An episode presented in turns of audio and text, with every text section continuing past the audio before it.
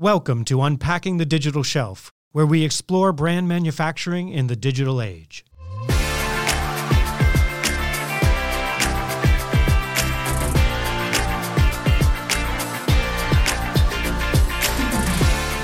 Hey everyone, Peter Crosby here from the Digital Shelf Institute. How's this for an Amazon book review? A fast, easy read filling in my e commerce gaps. In my opinion, a must have for all busy CEOs, C suite leaders, and anyone in the company, i.e., all wishing to optimize e commerce opportunities and anticipate potential issues. Nice review for a great new book. And Lauren Livak and I got to talk with the author of E Commerce for CEOs.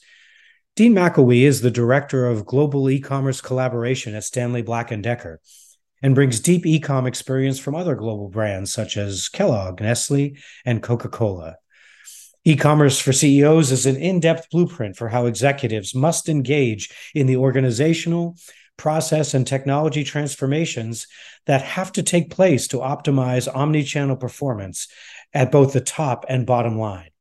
And it's a primer for those who look to engage with their C-suite leaders from the front lines. Holy moly, we are so excited to have the author of E-commerce for CEOs, Dean McElwee, on the podcast today. Dean, welcome. Thanks, Peter, and thanks, Lauren, for having me on. Oh my gosh, to have somebody, first of all, you know, you've been a long time contributor and valuable brain for the Digital Shelf Institute, and we are grateful. But you've been in the trenches of e commerce for uh, a very long time across some storied brands. And it is so thrilling uh, to read your book, which, you know, so, so we've talked so often about how the leaders of e-commerce and digital are the next CEOs of of the industry because they get what this new omni-channel business looks like and to see that thought leadership and that knowledge come alive in this primer for CEOs and the people who love them uh, is really wonderful. So congratulations on the work. It's it's really great. Thank you very much. It, it was a labor of love that I certainly enjoyed doing. Well, you know, your book really tackles the challenges for CEOs who might not have that e commerce background, how they can quickly get up to speed, and how they prioritize sort of what they need to know and keep in touch of uh, in order to make better decisions, particularly in this time where all of these things need to work together towards a profitable business and that's been a challenge. And so there's a lot of big strategic decisions that need to be made and they need to understand what digital can bring to the game what its contribution can be and how to know whether or not it's on the track uh, of of that kind of success. So i would i would love to start with just your view of what are what you know because i think of this podcast. Now, well, we have some CEOs who listen, but largely I think about this for our audience who need are often in the um, the position of having to um, gently educate their CEOs and and uh, and the leaders at their organization. And this book provides that. So I just love to think of it in that way. How can our audience use what you've written one by probably giving their CEO the book, um, but secondly to uh, to just reinforce some of the things that that you talk about. So, what are some of the top priorities in your book that CEOs need to focus on? Yeah, so I think I think really the top three for me is the role of omni-channel and how how shoppers are changing and how they're adjusting over the last sort of 10 to 15 years. Um, if you if you go back, and it's really not that far back, Amazon really came into to existence around 1999, 2000, and really started to scale. So e-commerce and omni-channel retailing is really a very new phenomenon. And it's impacted the way shoppers shop. It's in, in, in, it's impacted the way they buy, the way they search, the way they get new information to decide which brands to purchase.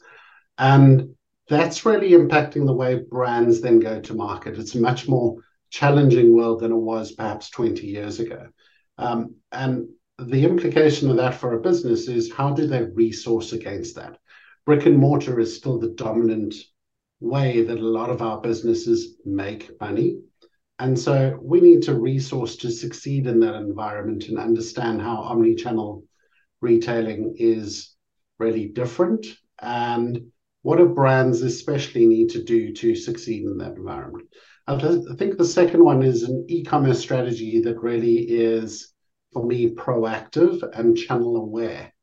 I think we have often followed what is happening and not made deliberate choices about which retailers we're going to be on, which marketplaces we're going to be on, and why, and how we're going to interact with those marketplaces. So if you think of the likes of Amazon and a couple of the other large marketplaces we talk so often about, how are you going to succeed on there, or are you just hoping to be present? Present is more of a reactive strategy. I think we've got to have a real clear strategy that's proactive, understands the roles of the channels, and understands the roles of the shoppers using those channels. So, do they use marketplaces to research and then go into their traditional businesses that they would always use to go and pick up the goods? So, you need to understand how that customer journey works and therefore what how to leverage all those touch points in your channel channel partner. And Dean, I would imagine that that particular um, one uh, before we get to your third, I, I was just thinking to be proactive and channel aware. You talk uh, a lot in your book about that that requires everyone's participation. Like e-commerce yeah. can't sit over in its silo and sort of be proactive and channel aware. It means that they're you know the packaging needs to be proactive and channel aware that the pricing needs to be yeah. right it's a it's a sort of all organization effort to to to pull that off right yeah, I, I think it's absolutely, you know, to use the expression, it's a full court press. If you're going to go and and you're going to go and um, really succeed in this type of environment, you've got to look at it from the full court point of view. Is your supply chain aware of what they need to do? Are your packaging teams aware of what they need to do? Are the data teams aware of what they need to do to deliver excellence on the digital shelf? Um, so it's really all of those ecom is really the spearhead of that, but but it is really a, a full court game, um, including insights even. So you know, our, our insights teams looking into how shoppers use um, the various channels. Um, coming on to the third one, which is really the focus on B2B, which is how are you going to go to market and engage your channel partners, be they retailers, be they dealers, be they distributors, and how are you going to digitize your enterprise with e-commerce and, and B2B? Because I think what, what we are seeing is a lot of the purchasing relationships are not necessarily all about seeing somebody. Um, they may want to research the products online and then purchase them online. You don't need to have a negotiation or an, a full meeting in person for for a lot of purchasing behavior. So I think from that point of view, they also need to look at how are we going to market and how are we going to improve that experience for our channel partners as they do business with us. And, and Dean, when, oh, go. I'm sorry. Look, go ahead, Lauren. That's okay. I was just going to say, when you think about B2B, there's a lot of companies that are both B2C and B2B. And a lot of times they are very separate and they don't necessarily talk to each other or share best practices or content or anything across the board. So if you're for a CEO or any leader at a company that sells both B2B and B2C, how do you think about connecting the dots between both those sides? And are there opportunities to learn from each side and, and really to, to lean in and collaborate together to have a successful strategy? Yeah, so it, it's a good question, and, and, I think it comes down to where is there similarities and where are there differences. So I think that the, the similarities are in some of the technology that we use, um, and some of the some of the technology strategies that we use, particularly when you look at things like CRM. Um, the differences become about personas and what they want. So a B2B persona versus a B2C persona is quite different. Um, and you need to take into account that. But I think I think often we've we've sort of looked at some of the ordering of goods in large companies as effectively a supply chain function. So they they, they will take the order, it'll go come via EDI or through a call center, and then supply chain will deliver it. Um, and I think it's it's much more than that. It's how are you going to engage with your customer?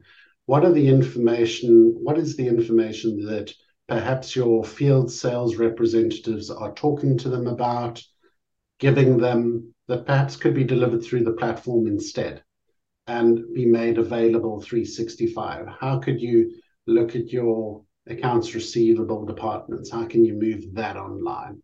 So I think it's it's it's really looking at it from the point of view of it's got to be more than just a transaction. It's got to be an engagement platform, and and it's got to really be focused across delivering that. And that's where the similarity comes.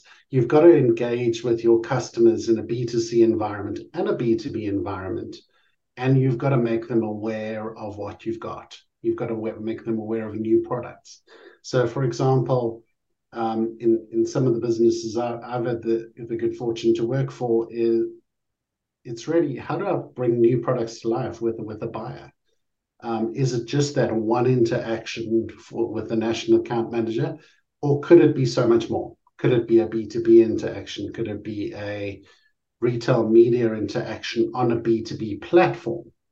You know, and I think we're going to look at, at those parallels and bring them into that environment because, you know, as you look at the research behind this, this is what people are looking for.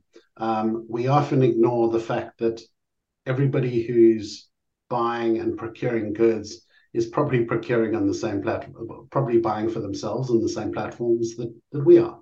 So they're buying on Amazon, they're buying on Walmart, they do this all the time. They want the same experience, they want the same information, and, and we should be giving it to them.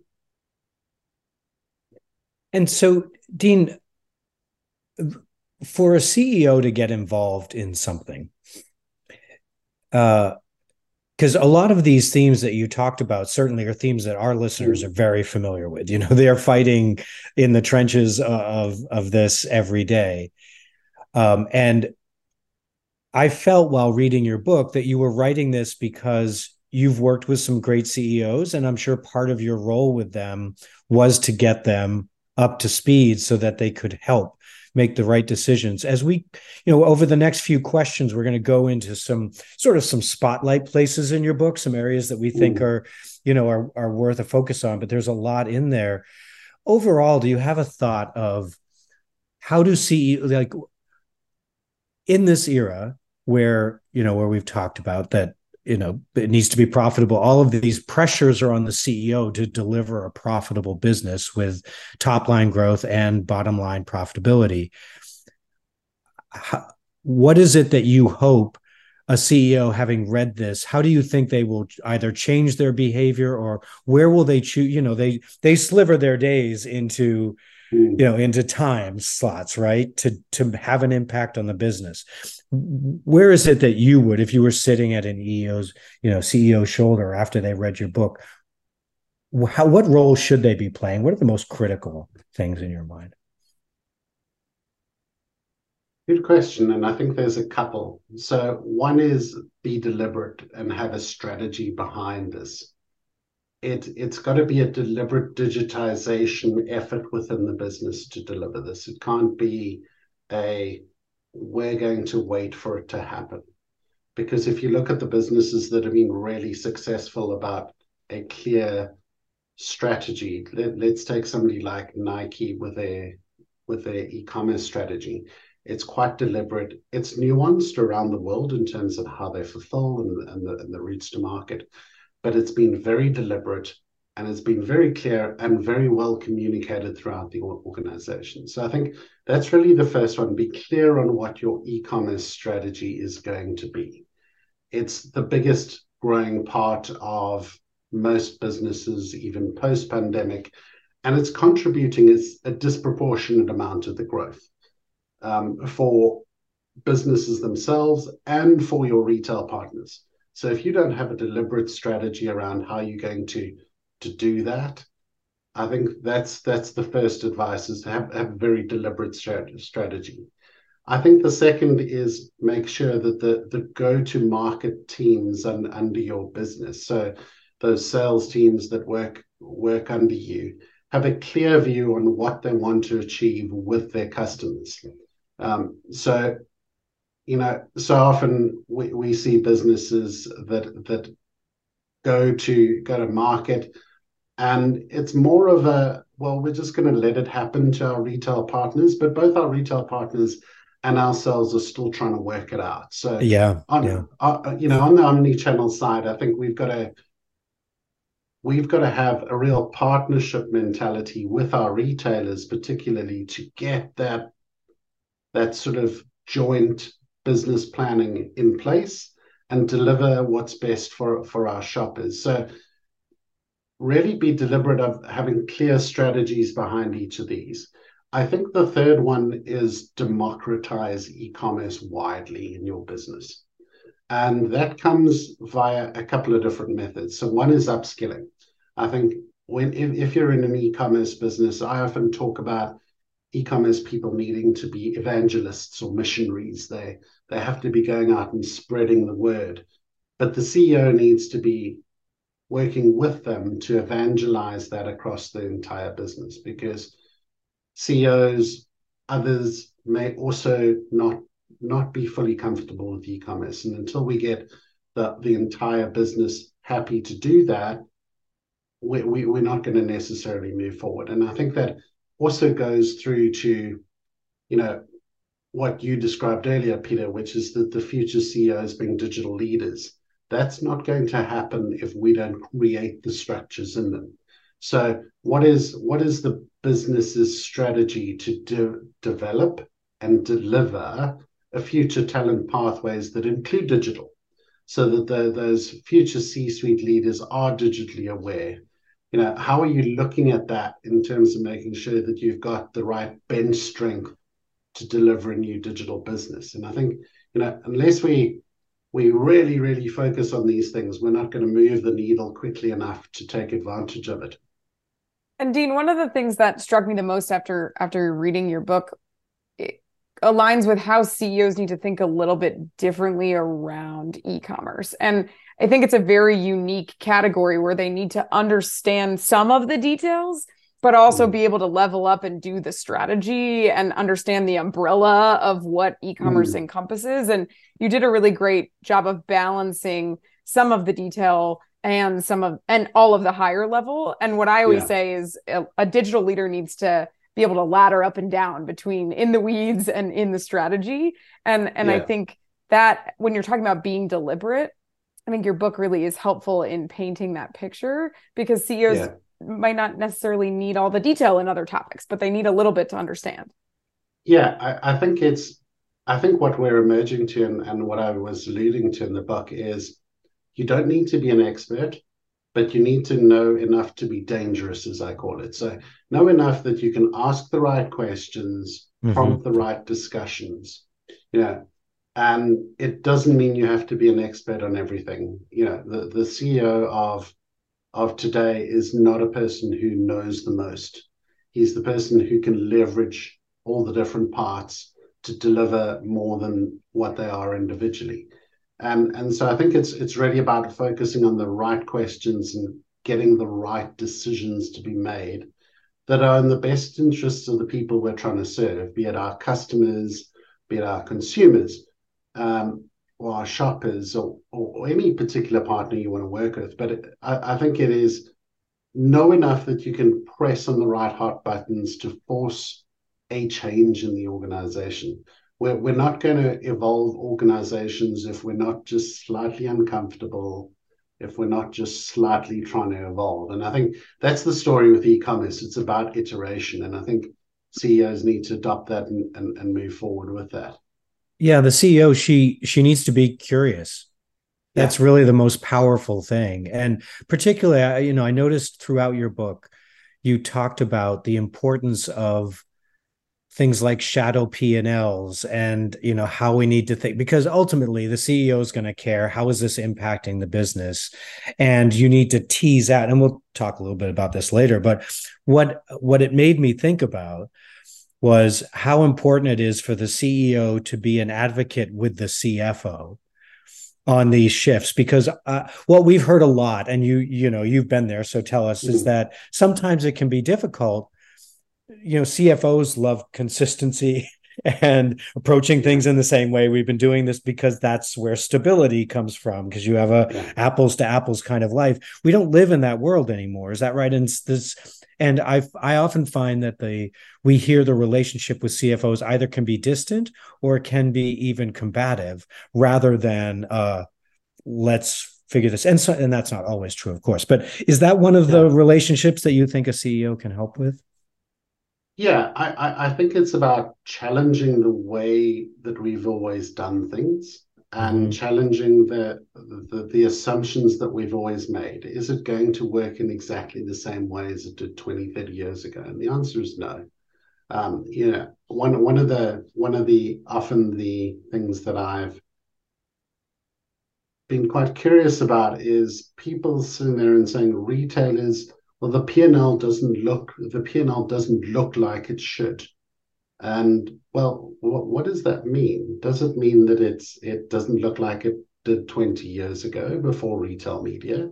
Or does it look, you know, does it look like it what exactly is the question you're trying to ask? So I think what CEOs can help with is you know, to your point, be curious, learn about it, and then restructure it to do that. But I think it comes back to, you know, often what I've seen is is e-commerce people are very passionate about the, what they do. It's one of the things that I love about e-commerce yeah. people. They're passionate and they go, you should be doing e-commerce. You do get e-commerce, but a, a CEO and a CFO are looking at value addition, value dilution, capital allocation? Are we giving the right dis- are we giving the right money to deliver the right results? Um, because that's how we measure, and that's how we've got to learn to talk to them about e-commerce like that. So how does it how is it additive to our business? What's dilutive?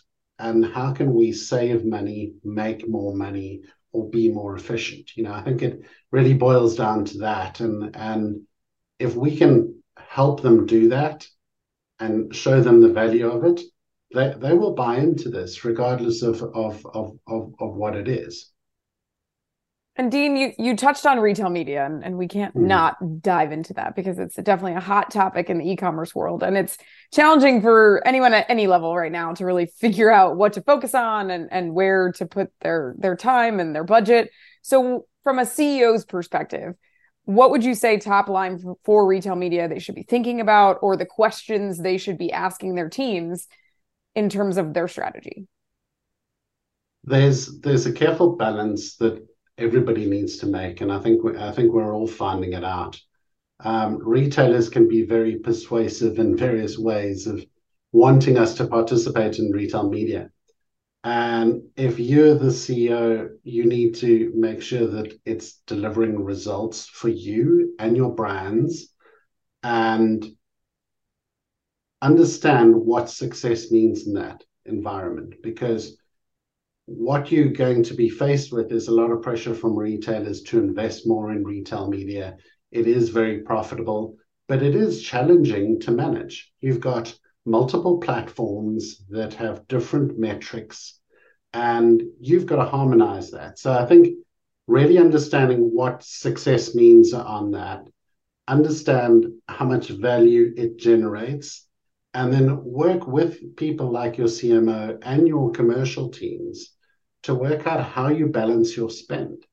You, you, you're going to have huge crossovers in audiences. If you take somebody like Walmart, um, Walmart has 150 million people visiting its digital properties.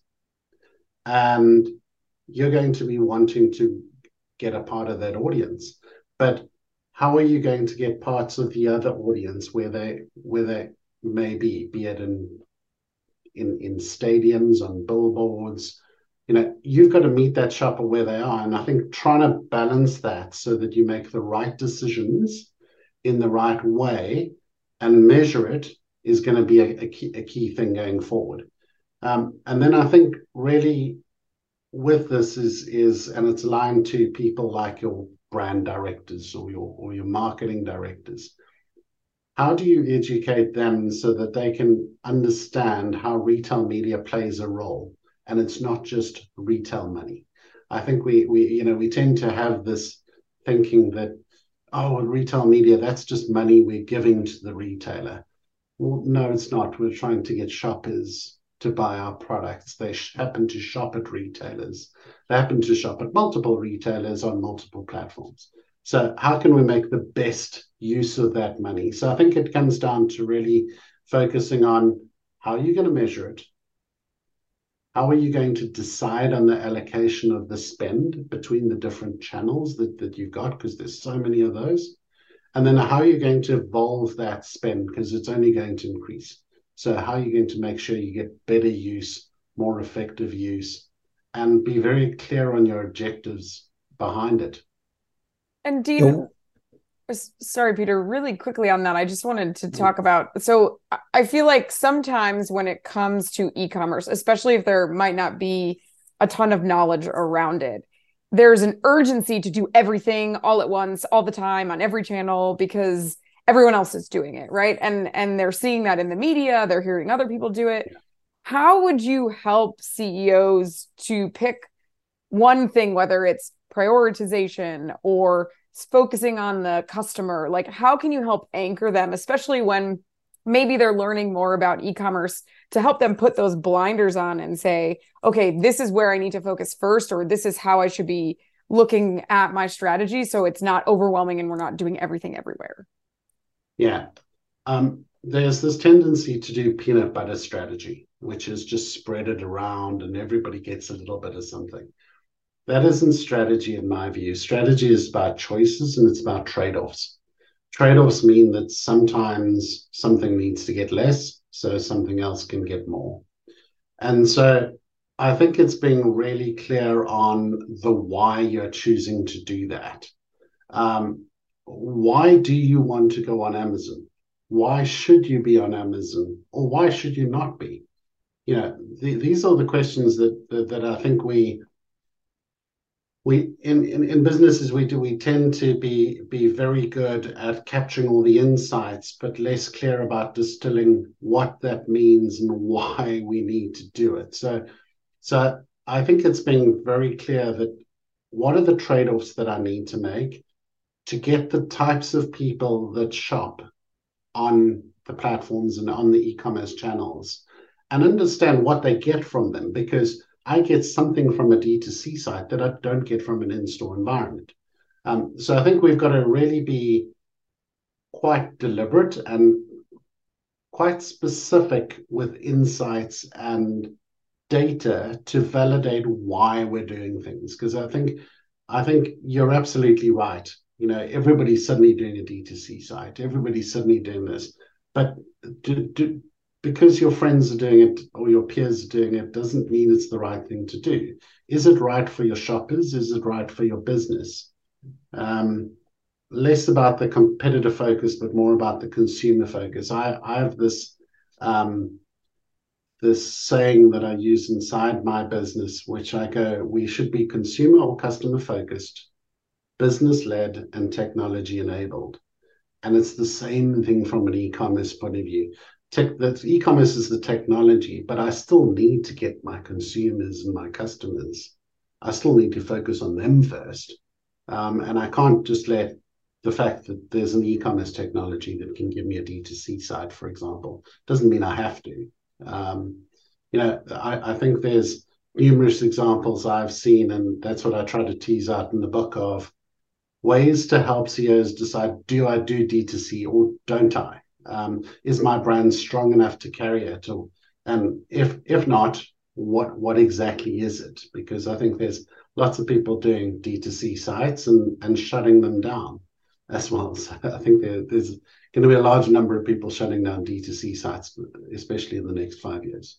Yeah, that that the chapter on D2C is very yeah. clear in terms of of offering what are the reasons why you're doing this? What you have the two business objectives that you can hmm. achieve from uh, from D2C and it makes it very clear that you you need to pick one.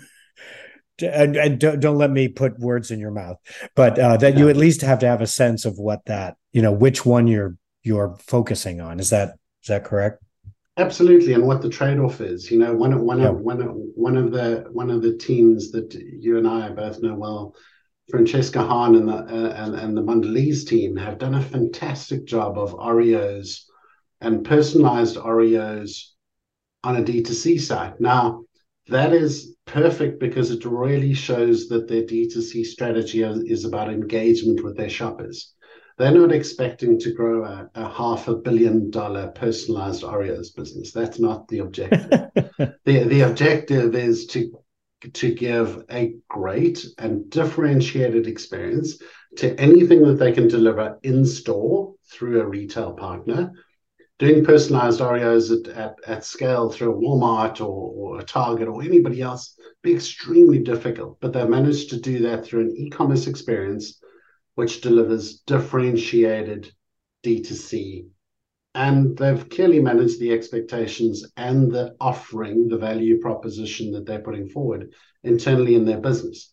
And I think that's you know that's a great use of d2c for for engagement and shopper engagement and great mm-hmm. data on your most you know loyal and brand affinity uh, you know consumers with brand affinity right? Absolutely and and incubation. So is yeah. there possible new oreo flavors or designs that you can pass back to the factory and go you know or the r&d team and say can you deliver this like this? You know, so so so that's a great example of using D2C quite constructively for a purpose, but it's being very clear on what your proposition is and saying and and how people choose to shop for things. You know, I, I think we we often think we can reinvent the wheel about how people shop. I, you know, if if you're part of a big basket shop, I don't want to go and buy um, baked beans or ketchup on on on on a, on a D2C site, um, you know, I buy that with part of my big grocery shop. Yeah, fun, fun interactive things like personalized Oreos. If I've got kids, that's a great way to to to do something different. So I think it's just being very clear about what's the behavior that people do, and then therefore what are the choices I'm going to make to to help them deliver that experience. So, Dean, moving from uh, the kind of the D2C motion and to the one which for a lot of our listeners is the the real meat of of where their their money comes from and where their consumers are and that's in in in uh, you know the joint business planning that you have to do with your retail partners to be successful and uh, you were talking earlier about uh, retail media as one of those things. And and one of the things that stood out to me in that section was that, uh, and I want to try and paraphrase that in retail media, do not include it as part of annual negotiations. Shouldn't be a mandatory part of your business relationship. It should be used to drive specific objectives to ensure ROI. And then if it is included, ensure it is based on perform be sure it is based on performance and not mandated minimums and that really stood out at me because mm. I, hear a lot from our listeners i don't know but that it's it, it the retailers are seem to be attempting to use it as sort of a a mandatory you know cost of doing business maybe right and so tell me what your experience is and sort of that as a microcosm inside of overall how do you want to educate your ceo to be thinking about what joint business planning looks like in this new age of of the digital shelf I admire retailers for doing it. So I think you know, yeah. if I was running a business, I would also try and um, lock in my lock in my income for the year. So you know, we we try and do the same thing. So I don't yeah, I don't, I don't don't begrudge them that fact. I think there needs to be that positive friction. Mm-hmm. I think we need to be clear about what the friction is for and to whom we're delivering for. So if I look at this and I say from a joint business planning perspective, and I, have been very fortunate to work for for a couple of companies in my career, and one one thing that struck me about 10, 15 years ago was the business uh, I was working for made it very clear that we share different objectives, retailers and, and, and ourselves. And therefore, we've got to focus on one specific person that where we have the same objective, which is retailers are trying to get new shoppers, and so are brands. And so, what we need to focus on is focus our joint business planning efforts and everything that we do that supports that retail media assortment etc around getting those shoppers to buy our brands and visit the retail partners because then we both win. And i think from an e-commerce point of view i've often pe- heard businesses talk about i've got an e-commerce jbp and i've got a brick and mortar jbp if you're in an omni-channel environment there's not Lauren or Peter, the brick and mortar person, and Lauren and Peter, the e-commerce person. There's Lauren and there's Peter, and they're shopping at the stores. So how do I take into account that when I have my JBP that it's aware of how Lauren shops the store or Peter shops the store online and offline, and gives them the capability to get different experiences from either of those. It, you know, can I get recipe suggestions on Walmart.com for tonight or Whole Foods or one of the other retailers to help me make get inspiration for a new meal?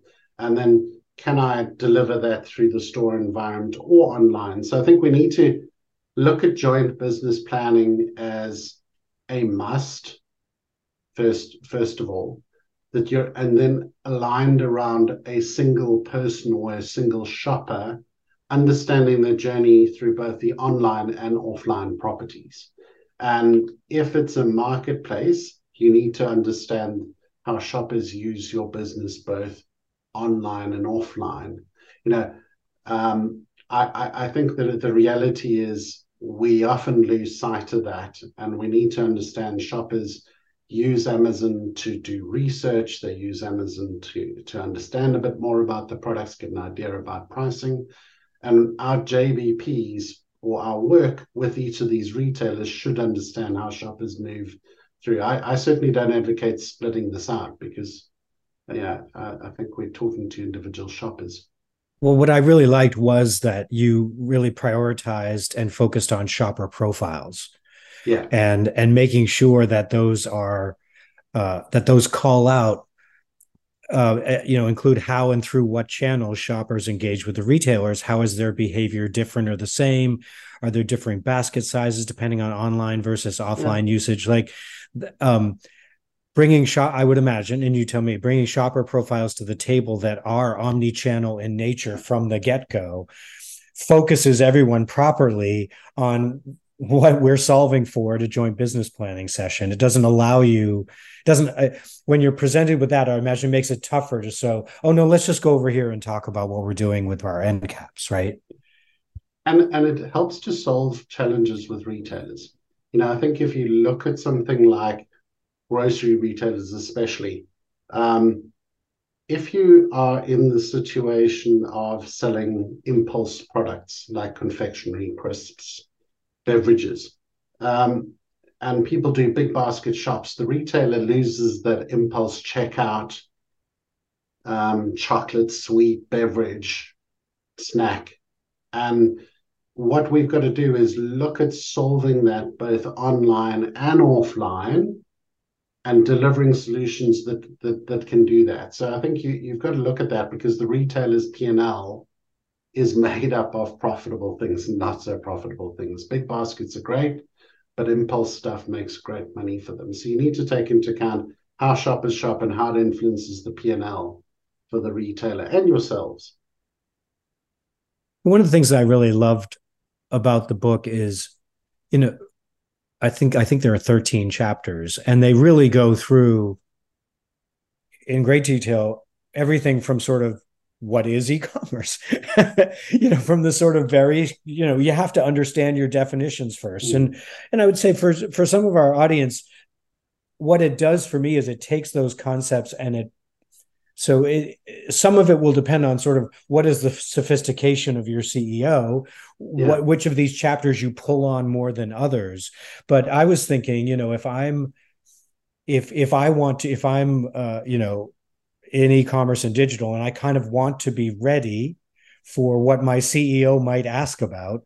In your 13 chapters you've kind of cover what are the major pieces of e-commerce that need ceo understanding and some some of those little like you know um, slacks or emails you might get from your ceo saying like for example why are we doing d2c or why does retail media cost so much? And it lays out hey here are the things you should be thinking about and then here are the recommendations i would make. And that's yeah. that's incredibly sort of useful uh, um, fodder for for guiding those conversations. Or even you know if you're at a level below the ones that report into the ceo for helping your boss get ready for a conversation like that i think is that part of what you were trying to drive for i'm assuming you don't want just ceos to buy your book no I, I, think you know I, I think it's a book for everybody i think it's about how do we learn to bridge the gap yeah. between where we are and where we need to be um,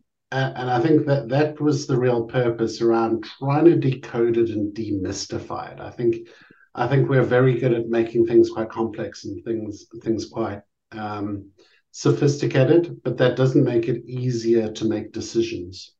Um, and and so it was really trying to bridge that gap and help people really understand how do I move from where I am to where I need to be, because I think if we if we treat e-commerce as a dark art, we're probably not going to have as much success as democratizing e-commerce. Mm-hmm. You know, I, think I think our, our job as e-commerce professionals is to democratize e-commerce and, and make sure that we all understand it. We don't need to be all experts in everything. I don't need to be a supply chain expert. I do need to understand the implications of the decisions I make on supply chain, for example. Um, so, so that's really is just trying to make sure that you understand it so you can make better informed decisions. So, I, I, I'm Dean. I just want to congratulate you for embarking on this project. Uh, you know, you have your day job, so for the the investment that you made in really trying to pull together your you know years of experience and also what you're seeing in this moment it, you know it, it's shifting under our feet as we speak right you're and and i'm sure you're experiencing that in the work you're in so it's a it kind of is for me your your book is kind of that bridge between the era of um, you know build out experimental orgs and processes and tech stack and see what's starting to work and okay to now this next era of maximize efficiency optimize for growth break down silos so that you can achieve that profitable omni-channel business. And it's a it's a it's a prodigious work. And and thank you so much for being here to talk about it. Great. And thank you thank you for the help from you and your team. And you know a lot of a lot of the thoughts on this have been started in conversations talking to other people comments on comments on things like linkedin. Uh, you know th- that was actually one of the original seeds for this was uh, a Kiri Masters doing it, and then B another friend of mine saying, "Dean, you're so used to posting on LinkedIn, or you write so much. Maybe you should actually turn it into a book." Um, People love to say that; they don't realize how hard it is. no, I, I, can guarantee you, I didn't realize how hard this was until I try, until I did it. Um, and I think, yeah, there may be another book in there somewhere, but uh, just trying to work out what exactly it's it's. I'll about. give you a couple of months to think that through. And I I do I did notice when I opened it up, uh, one of my favorite people in the business, smartest people in the business, a particular Lauren Livak, might have given a blurb for your book. Lauren, is that true? I don't know. Maybe yes, it was. I got the the privilege and honor to read it before it went live. So huge thank you, Dean, for allowing me to do that. And it was it was really great to see it come to life.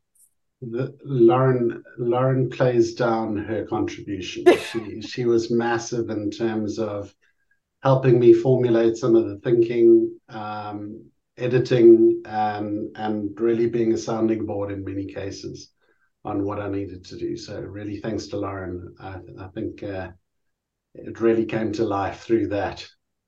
Thanks, wow. Dean. Happy to help. That's that's amazing. And so, Dean, I'm going to make a recommendation. Tell me if I'm right here. If someone goes to Amazon and searches e-commerce for CEOs, they will find your book. Is that the best way to That's get the at best it? way to find it. Um, it's it's right there, pretty easy to to search for, and uh, it should definitely come up on the first page. I, I've I've worked quite hard to get those keywords right. Uh, I, I went there this morning and I can guarantee you that is true. So, E Commerce for CEOs by Dean McElwee. Uh, Dean, thank you so much for all the contributions you've made for the DSI and for this contribution to our industry. It's it's really well done. Thank you, and thank you for having me on the show. Thanks again to Dean for sharing his scholarship with us. Be like Dean and become a member of the DSI at digitalshelfinstitute.org. Thanks for being part of our community.